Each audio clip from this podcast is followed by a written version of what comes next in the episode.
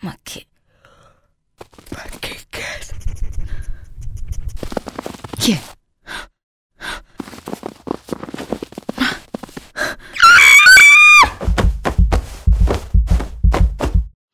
Sono Luisa Ginetti, ho 32 anni e oggi voglio raccontarvi di quella volta che un topolino ha provato a darmi un bacino.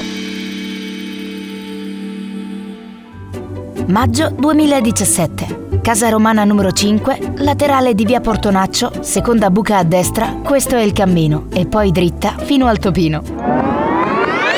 Due settimane prima del bacino. Inizialmente pensavo che affittare la camera in quell'appartamento fosse un affarone. Ho finalmente una sistemazione degna di nota. Una casa a caruccia, dove c'era addirittura il salone.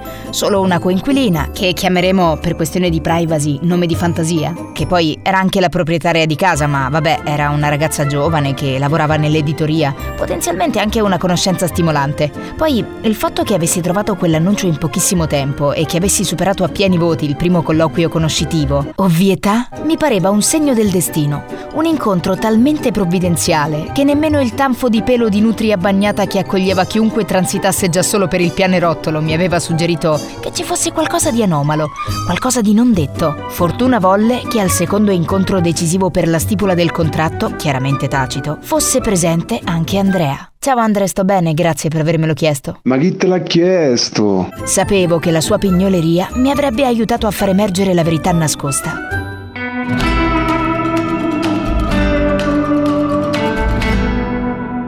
Galeotta fu una gabbietta per animali di piccola taglia che facendo capolino dall'unico poggiolo dell'abitazione catturò l'attenzione di Andrea che con innocenza chiese a nome di fantasia Scusa, ma hai un animale? Avevi un animale in casa? Perché qui fuori c'è una gabbietta. Come mai?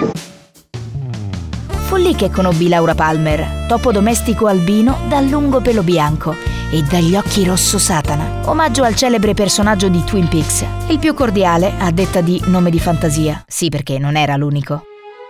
Al nostro primo match, Laura si è presentato in grande stile. Sì, era un topo maschio, ma nome di fantasia. Aveva deciso di dichiararlo non binario, un po' come il presidente del Consiglio Giorgia Meloni. Lo ricordo come se fosse ieri.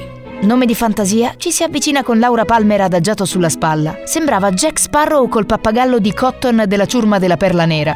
La coda del roditore era lunga e spessa quanto un dread di Johnny Depp in Pirati dei Caraibi ai confini del mondo. Non nascosi lo stupore, non è che avessi propriamente voglia di convivere con due topi. Il desiderio di superare i miei limiti e le rassicurazioni di nome di fantasia sul fatto che i due amorevolissimi, intelligentissimi e curiosissimi animali da compagnia non avrebbero mai lasciato la camera da letto mi fecero capitolare. Promesse queste ultime, smentite sei giorni dopo. Quella sera ero tornata a casa un po' allegra. I cocktail a 3 euro del baretto di Viale Ippocrate avevano malauguratamente rimosso dal mio cervello l'informazione chiudi la porta della camera che non si sa mai e così andai a dormire serena, non curante di quello che sarebbe potuto accadere.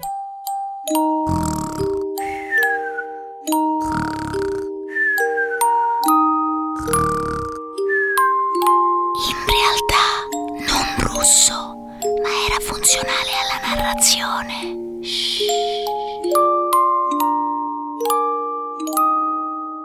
Il giorno del bacino. Ma che... Ma che cazzo? Chi è?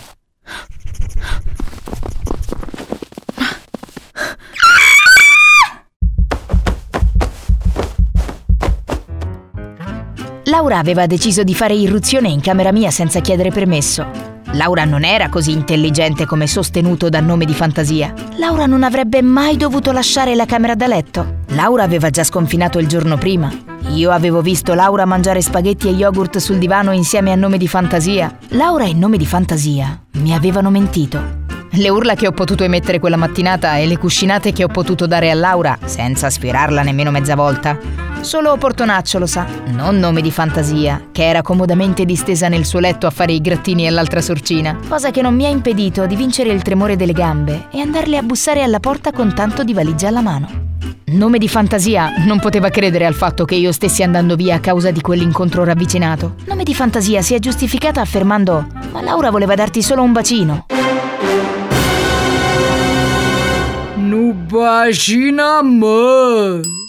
Questa è la storia della permanenza più breve in una casa in affitto a Roma. Da quando vivo nella capitale, 13 anni, ho abitato in 9 case, per 5K, 11 coinquiline, un coinquilino più genitori, un cane, un porcospino, due topolini che per due soldi alla fiera dell'est mio padre comprò.